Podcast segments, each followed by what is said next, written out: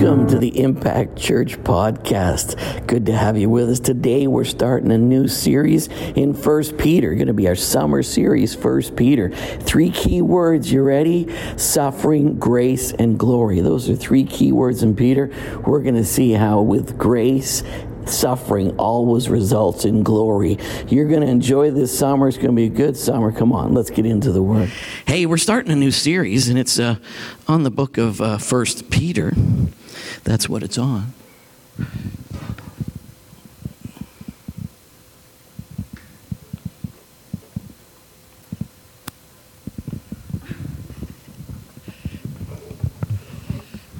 We need uh, stage hands. You can be my stage hand, honey. I'll be your stage hand. There's a song. I want you to do something for me, though. I want you to read First Peter, not just little bits of it, but read through the whole thing. It's not a very long book; it's a short book, but it's kind of like if you get a letter from somebody, you're not going to read like you know three or four paragraphs at a time. You're going to read the whole thing. You want to read the whole thing through. And First Peter is a, is a letter. It's a letter to you. It's a well, really, it's not a letter to you. Peter wrote to a very specific group of people. It was written to somebody else, but it's written for you, and that you can really learn and you can have application application, you know, from this letter if you deal with it in context. Say context. You know, if you take the text and the con, if you take the text out of context, all you have is con. So you want to make sure you keep it in context. There's a lot of people that get con because they don't do context.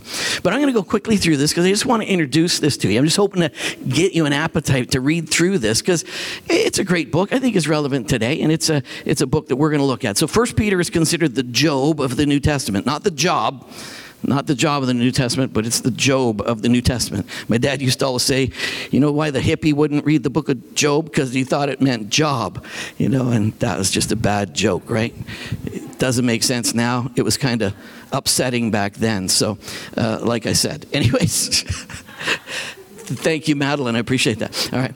So it's a letter designed to give people a living hope in a time of struggle to turn trials into triumph. So if you're going through a trial, you're going through a difficulty, you're going through some period where you feel like you're unjustly suffering, Peter is a book that's written for those circumstances to help you and bring you through to victory. So that's what it's all about. So here's three key words found throughout the book. Grace is found in every single chapter, but suffering, grace, and glory. And it's really in that order in suffering there is grace that'll transform it all into glory. And that's really that's a summary of the whole book as far as i can see. Boom. It, when you are in a place of suffering you embrace the grace of god in that place and you will turn any tragedy any trial into a triumph and into a glorious thing. So, suffering, grace, and glory. So, that's a theme we're going to go through. So, our identification with God's family empowers us to overcome difficulties and trials because we have the assurance of a living hope. Not, not I hope something will happen, but there is a living hope, a powerful, aggressive, living hope that is working in me with expectation and confidence that this is going to turn around quickly because I have a better end. I have a better realization. I have a living hope that is moving moving me towards a specific end, which is God's glory in every circumstance of my life. So that's what we're talking about. We're going to dig into Peter. We're going to look all through this, and it's going to touch areas in your life that they're going to be transformed from trial to triumph, and you're going to walk in glory. How many think that'll be a good summer? Yeah, I'm look I'm really looking forward to it too. So I love when we teach through a whole book. It's really really good. So we're not pulling from all over the place, but we're going through a book and digging into the purpose for which the Holy Spirit has, has revealed it to us and given it to us. So now here's a picture. I don't know if the if the camera guys can get one of the cameras to maybe close up on it because not everybody can see that. I'll have to get back to some different habits of of where I put my notes back on the TriCaster. All these shifts, we're closed, we're open, we're closed, we're open, we're back, we're in, we're out. I mean those those things, it's just all these different ways of preparation. I got to finally settle on one. But this is a picture. That guy right there is actually me. So uh, is that not a close up? Can you guys get a close up? Are you able to get a close up of that picture? Are you working on it? You guys are the best. Just give it up for the media team. Say you're the best. They're good folks. All right. So they're trying to zoom in on that, so that's really, really good. So uh, this guy over here, that's actually me sitting in the front. What was the pastor's name again? You can't remember? It was in Cidra, and I, I, thought his name was like Roberto or something, but uh, Anyway, this, this is a pastor right here, and this is actually his home. And his home, the whole front end of his home was gutted, and at the back he had a little kitchen and a bedroom and a bathroom, and that was it. And he had a whole family. I mean, he had all his kids. He had his kids and his wife, and, and they turned their home into a church. Now, we went, I had a religious visa to go down this week. Cuba doesn't give a lot of religious visas, but I applied for one and I was granted it. So I got to go speak at a national conference for a, a whole organization in Cuba. They came from all over the island. It was amazing. And I got to speak there, and I, I had the legal right to do it. They couldn't arrest me or shut down the meetings because I had paperwork saying, You granted me uh, the privilege to speak publicly. It was so awesome. And we had a fantastic conference, so many healings. And uh, we went to this place, and why I'm showing you this picture is because this is his home. And we went for a day, and we were building another home across the street, and another home. And we were, you know, trying, and the tools they had, they weren't tools. It was like crazy. It was awful, the things that they were trying to build with and pour concrete and things. So I said, So what are you building over here? I said, Are you going to build this, this for your home and, and leave that as the church? He said, Oh, no, I'm building this over here because the government will take that home from me. I went, What? He said, Oh, yeah. He says, Whenever I have a home, I'm always building another home because you're not allowed to build churches in Cuba. If a church existed, it can stay a church. After the revolution, if a church was before the revolution, that church could stay standing, but there'll be no more churches built ever. And they figured they would wash Christianity right out of the nation by instructing the children that it's rubbish. So they said, we'll let those. But the church I preached in still had bullet holes all in the front doors and things like that because they had times where, you know, the, they locked the doors. The, you know, the soldiers did come and shoot at the doors and disperse the meetings. But we had good meetings. But so this was his house. This was the, this was the third time. Actually, this would be the fourth house across the road. But he'd already had two homes completely taken from him. He'd already twice had the government come and, and lock the doors, kick him out of his own home, and they took everything from him. And here he was, so happy. He lost everything already twice, and he is preparing to lose everything again. And I was like, oh my goodness. I, I, I, think about it. How many of you, you know, the government's going to come and take your home from you, and you're going to get thrown on the street, and you'll go, Praise Jesus. This guy was so happy. We went and visited uh, a few years later and just went and, and spoke with them. And then the third time we went, we just went out on mopeds just to say hi. And he was so mad. He said, Where have you been? I was like, but in this building right here, that's, that's actually, that's uh, uh, Leanne Cote right there. That's Leanne Cote. We got some people from the church back here. We had another group went to build another church and a home, build a home. And another group went to build another home after we did this big conference. But in this building right here, right there, we had a woman come up and I prayed for her and then she was like, seemed pretty excited. I went, wow, what happened to her? She says, well, she was blind, but now she sees. I went, I was like, what? I was like, that's pretty cool. So they were all like, wow, the, the blind lady just got totally healed. I was like, I literally was like, no. Like, yeah. I went, no. They went, yeah. I went, wow. I was like, that's pretty awesome. I tell you, we had so many miracles that week. It was ridiculous. But you know, here's a group of people, and the church is vibrant.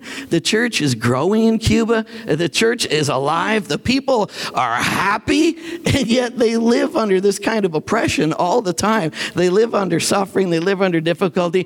He never knows when they might come, knock on the door, and say, All right, we put up with you folks enough kick you out of your home, but he's ready. He's ready to go across the road. Isn't that great? You know, because this book of Peter, it has a context. And see, this book, when, when this was written, they lived in the Roman Empire. And in the Roman Empire, you couldn't send an email to Nero and say, hey, dude, I don't like your policies. I'm kind of annoyed at the way you're running the world. If you did, they would take you, dip you in oil, impale you, and use you as a lantern for their next barbecue. That's what happened. And so you might go, wow, this book, it doesn't have any relevance to me. It might have a little bit of relevance to this guy. This guy was experienced what it really meant to suffer for your faith, to live your faith openly and in public and regularly have everything taken from you. My translator, uh, he would go out and he would preach in public, and instead of saying Jesus, he would say joy. And he would use the word joy because you can't use the name Jesus in public, but he would go out and preach joy. He got thrown in jail all the time, but he said, It's a great joy to get thrown in jail for sharing Jesus. And I'm like, man, what am I doing here?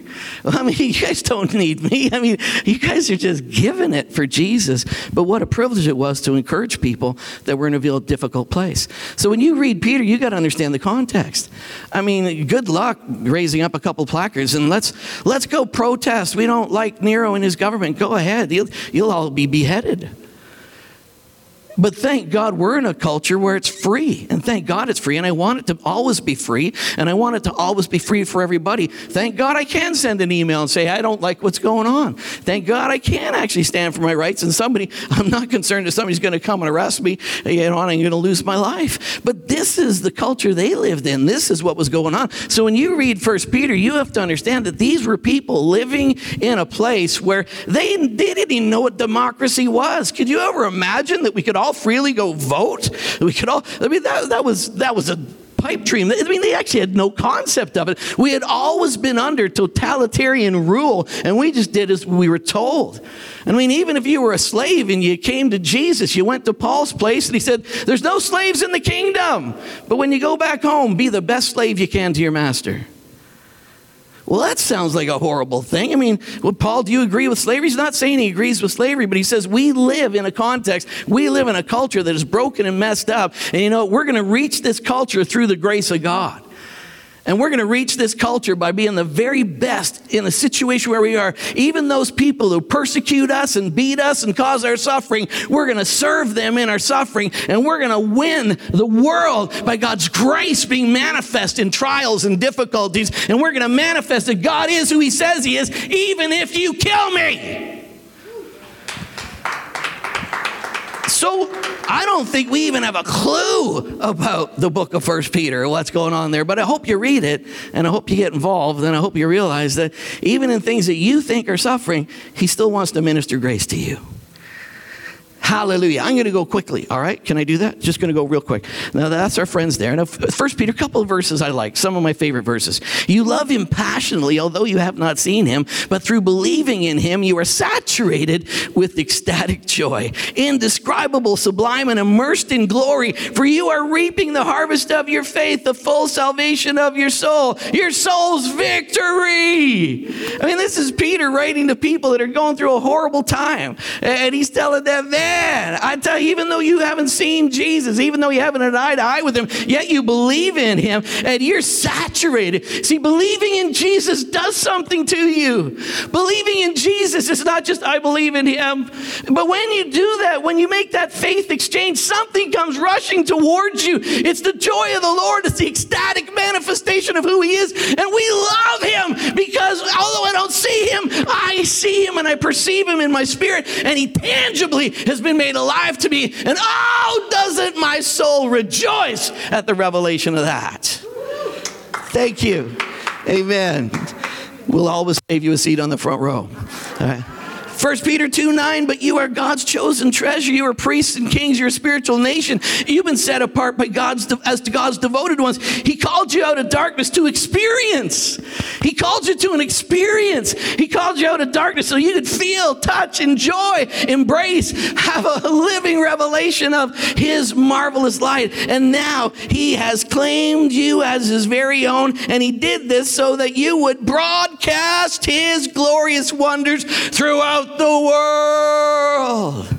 And he's going to talk about that. He's, Peter's going to talk about how you can do that, how in the midst of your suffering, the things going on here, he's going to talk about how you can, through those trials and struggles, how you can manifest the grace of God. We're going to do that over this summer. Say, yes, I'm so excited. Yes. All right, fantastic. Second Peter 2 7, I love this. Therefore, to you who believe, he is precious. Oh. Let me read that again for you. Therefore, to you who believe, he is precious. Precious is used a lot in Peter. Interesting. Second, in the Passion Translation, it says, as believers, you know, you know, you yada, you, you've come to tangibly experience his worth, and indeed, his preciousness has been imparted to you. He is, he is precious. He is precious. To you who believe, there's been an impartation of his worth and a revelation knowledge of his preciousness, and he has become precious to you. He, just turn to your neighbor and say, He's precious. Isn't that great? A couple of my favorite verses right there. Oops. Colossians 13, 3 talks about faith, hope, and love, and these abide. And Paul, he was like the apostle of faith, you know, believing, faith alone. He was the apostle of faith. And John, he was the apostle of love. He taught about love and the love and the relationship with the Father. Peter is the apostle of hope.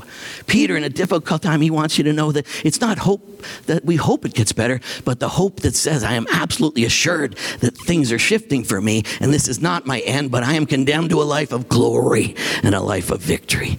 And Peter will bring you into that all the time. So Paul, he was into like Discovery Channel, he was into History Channel, he was kind of into all that stuff. John, John was like HGTV and uh, Hallmark. He's kind of into those. But but Peter, he was my kind of guy because Peter, Peter, he had the Sports Channel, you know, Velocity, UFC Channel.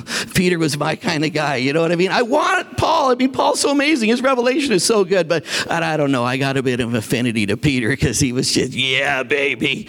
You know, this is my. But Peter. So so we're going to look at the first two verses and the last three verses really quick. And three things I want you to see. There's an author, there's an audience, and there's an application. So in this book, there's an author. It's Peter the apostle. There's an audience. It's it's believers who are scattered and believers who are new believers in, in different places throughout a specific region. But also there's an application, and the application is clearly said. He declares clearly why he wrote this book, and he wrote this book for this application. True grace works. That's why he wrote the book. Peter, First Peter, he wrote First Peter to tell you that grace, true grace, real grace, it really, really works in every circumstance of your life. I like how Pastor Zach tied grace, the grace of giving. You see, everything we do, it's grace. And grace is the whole thing. And Peter says, even in suffering, true grace turns suffering into. Thank you. Let me do it again. True grace always turns suffering into glory. Thank you. Wow, that was good. All right, good, good. People on the screen want to know there's people in the room. Amen.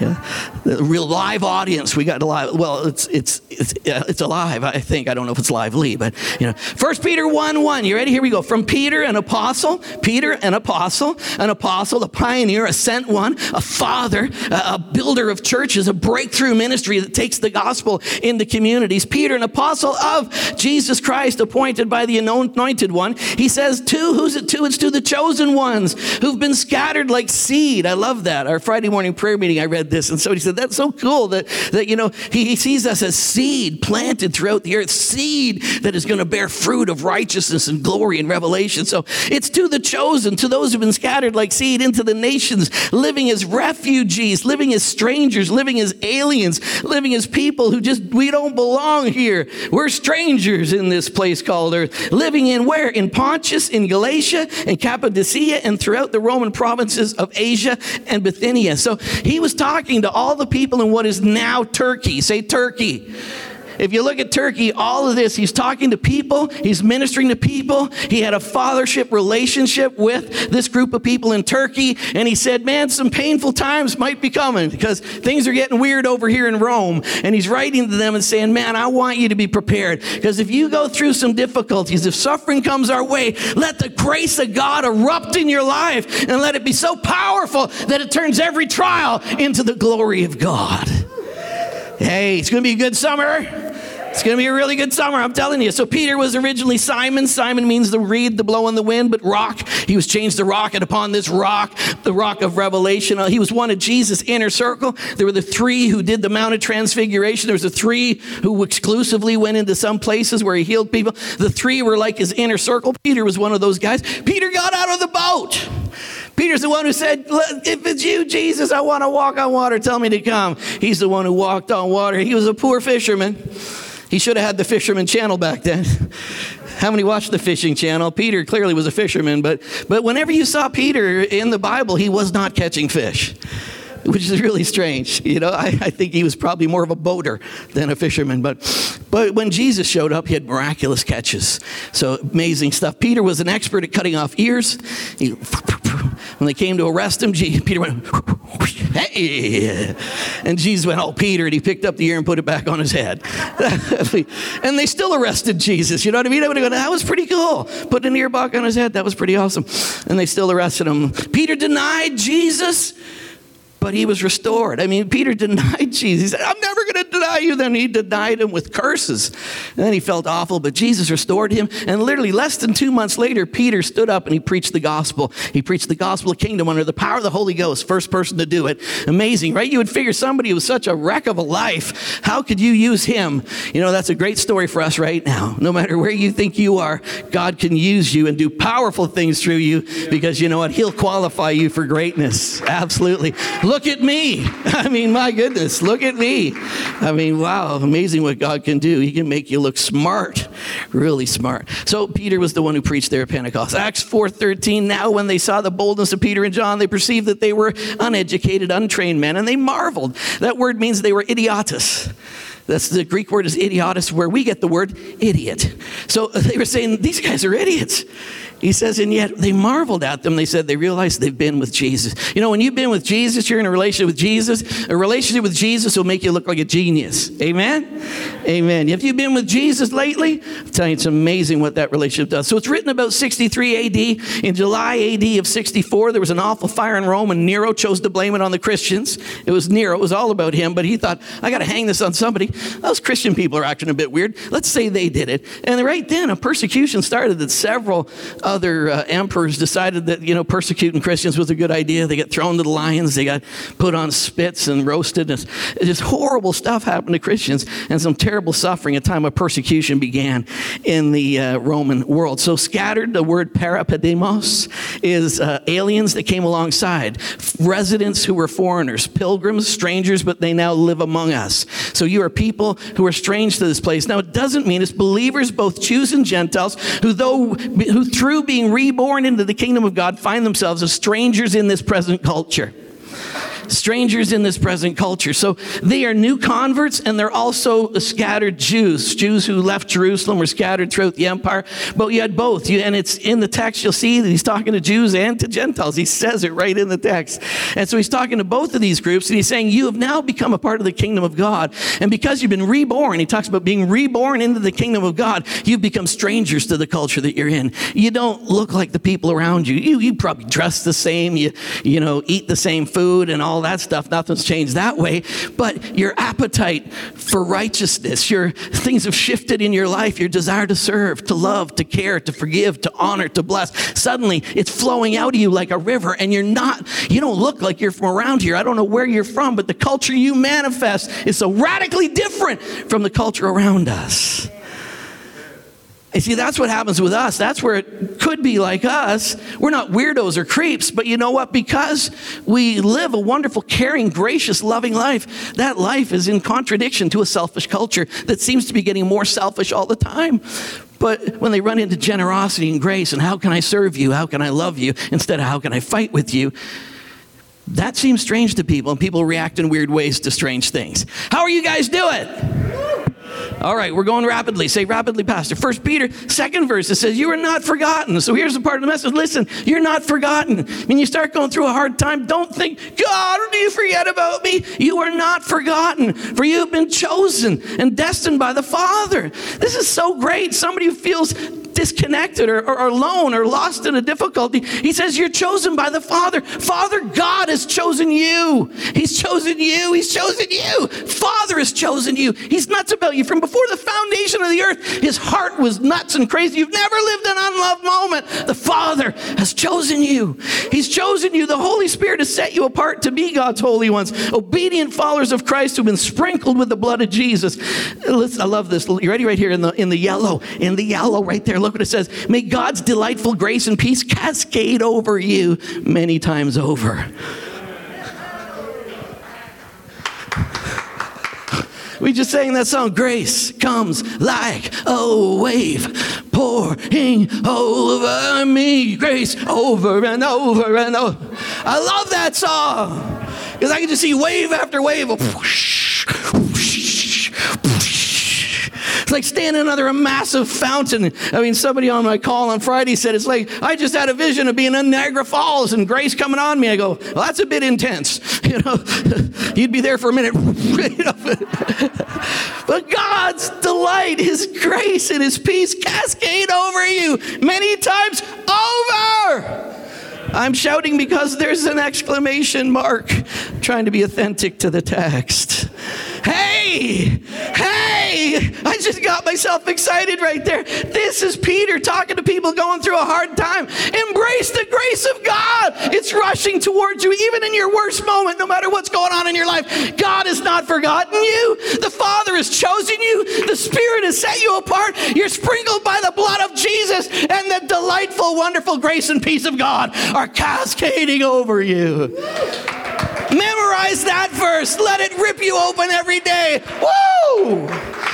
Wow, I'm getting a bit excited. I, I, might get a sweat on. I don't know. You're chosen by the Father, positioned for use by the Holy Ghost, righteous by the blood of Jesus. The power to obey is in the blood. The whole Godhead is involved in preparing us to manifest His kingdom to a broken world. Hallelujah. Oops, I went the wrong way. All right. 1 Peter 5, here's the last few verses. By Silvanus or Silas, he says, Peter says, I didn't write this. I actually dictated it to Silas. He wrote it down. He says that he's written to you briefly, exhorting and testifying you that this is the true grace of God in which you stand. And he's wrapping up the whole message. Here's why I wrote it. I wrote it, I wrote this so that this is the true grace of God in which you now stand.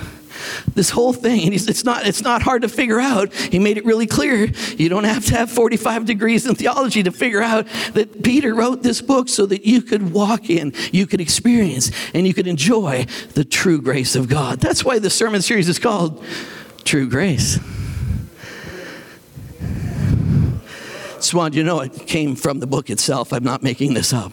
The true grace of God. She who was in Babylon, Babylon was a type of Rome. So he's saying she was in Rome, elect together. She being the body of Christ, believers here, we greet you. So does Mark, my son. Greet one another with a kiss of love. Mwah.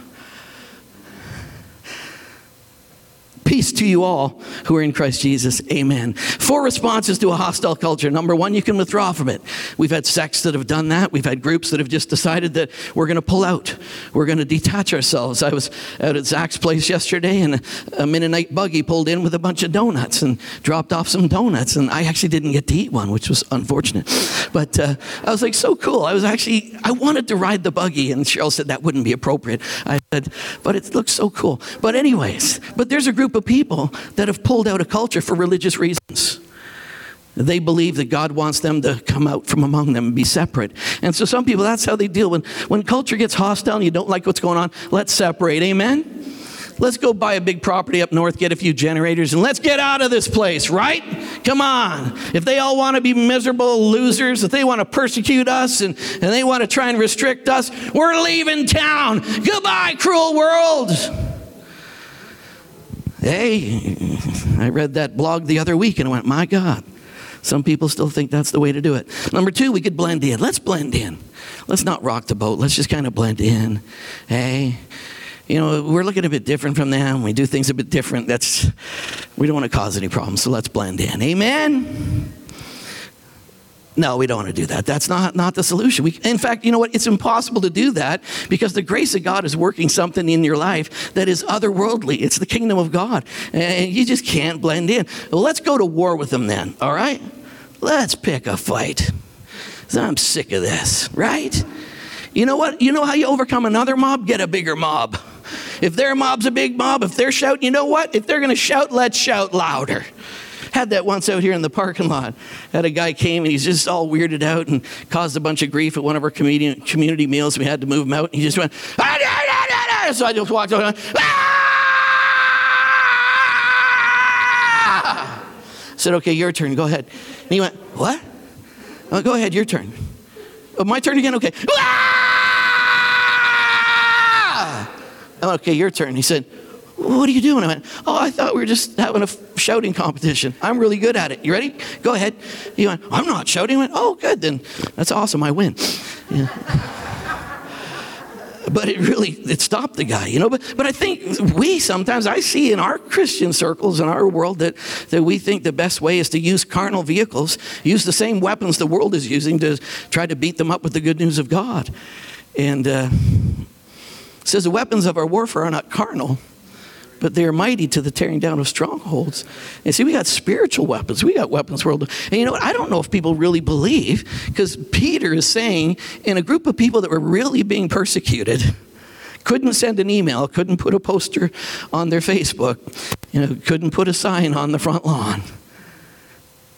The only way they could fight was let the grace of God overflow my life. Wow. What, what if we look to the Bible for the patterns of how to deal with what's going on in the world? Nah, let's keep on getting our patterns from the world. Join my new Facebook blog. Ah! I don't know if we really believe that what the Bible says to do works. I don't know. Love your enemy? I'm not so sure about that one. You know, bless those who persecute you? Eh, I'm not so sure.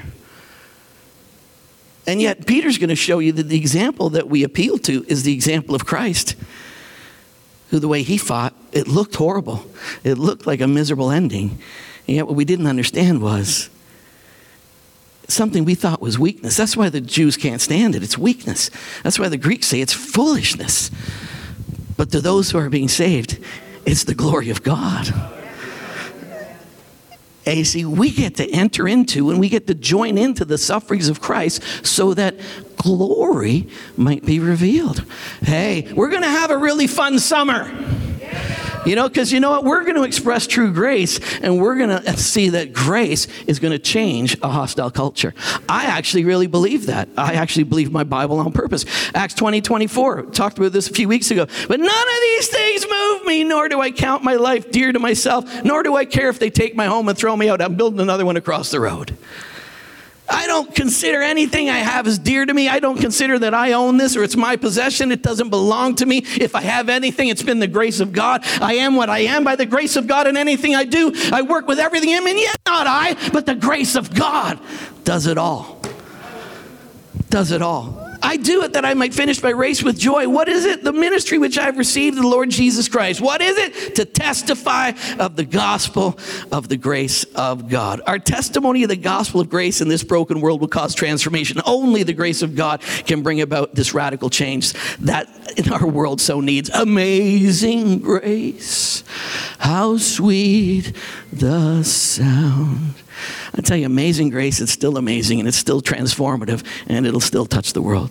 You know, my, my brother had a, they don't know what it was. I, she'll have to give me the word again. And, but it, it's a word that basically says we don't know what happened. But his, his heart broke. It literally just split open and they don't they actually don't even know why they can see what happened but they're not sure why but his heart literally broke it just tore and they're not even sure why it happened. It wasn't like a vein thing or this thing. It wasn't a blockage. It was a, it just, the, the heart muscle tore open.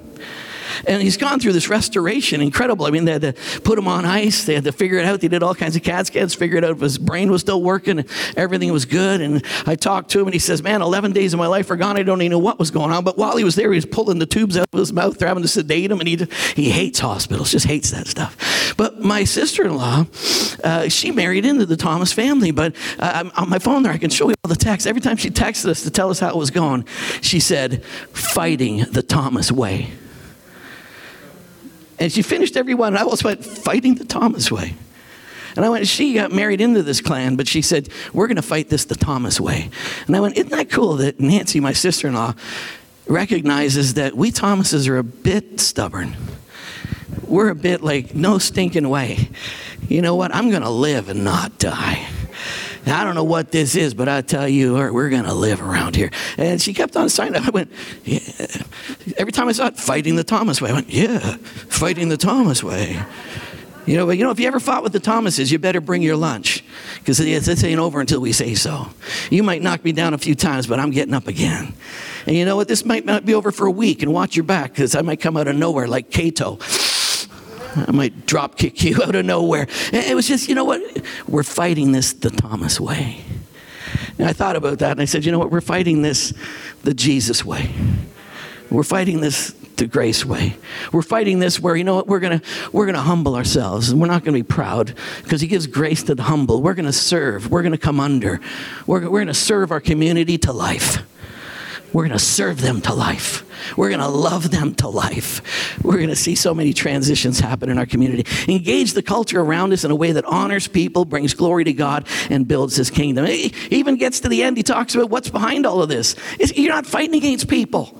It's not the people you see. It's not the talking heads on TV. That's not where the fight is. It says that resist him, resist the devil, resist him. You know, we submit to God, we resist the devil, he flees.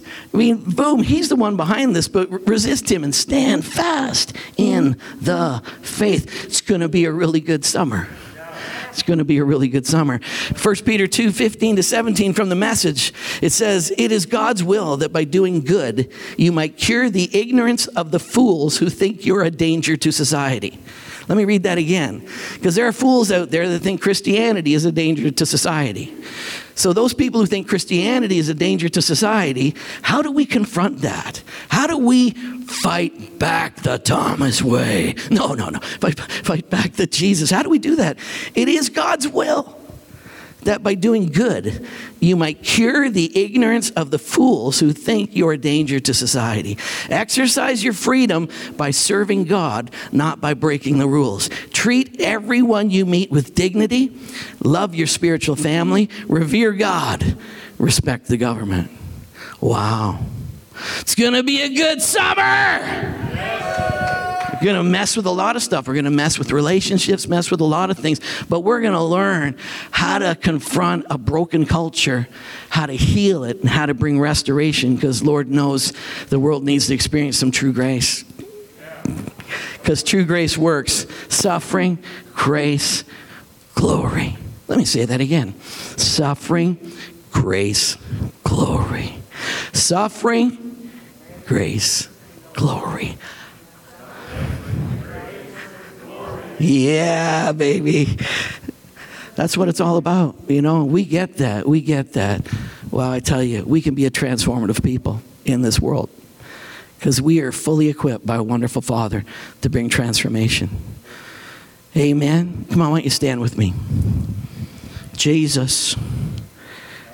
Jesus. Thank you, Lord. Oh, Heavenly Father, we love you so much. Lord, we are so grateful. I mean, I, you chose me. I mean, I, I, wasn't smart enough to figure this out, but you chose me. And thank you, Holy Spirit, that you have set me apart. You have sanctified me through and through. Thank you that you've made me holy and useful in the hand of my Heavenly Father. And thank you, Holy Spirit, that you sprinkled me with the blood of the new covenant that, that declares clearly that I am righteous. And I thank you that grace and peace cascade over me. They cascade over me.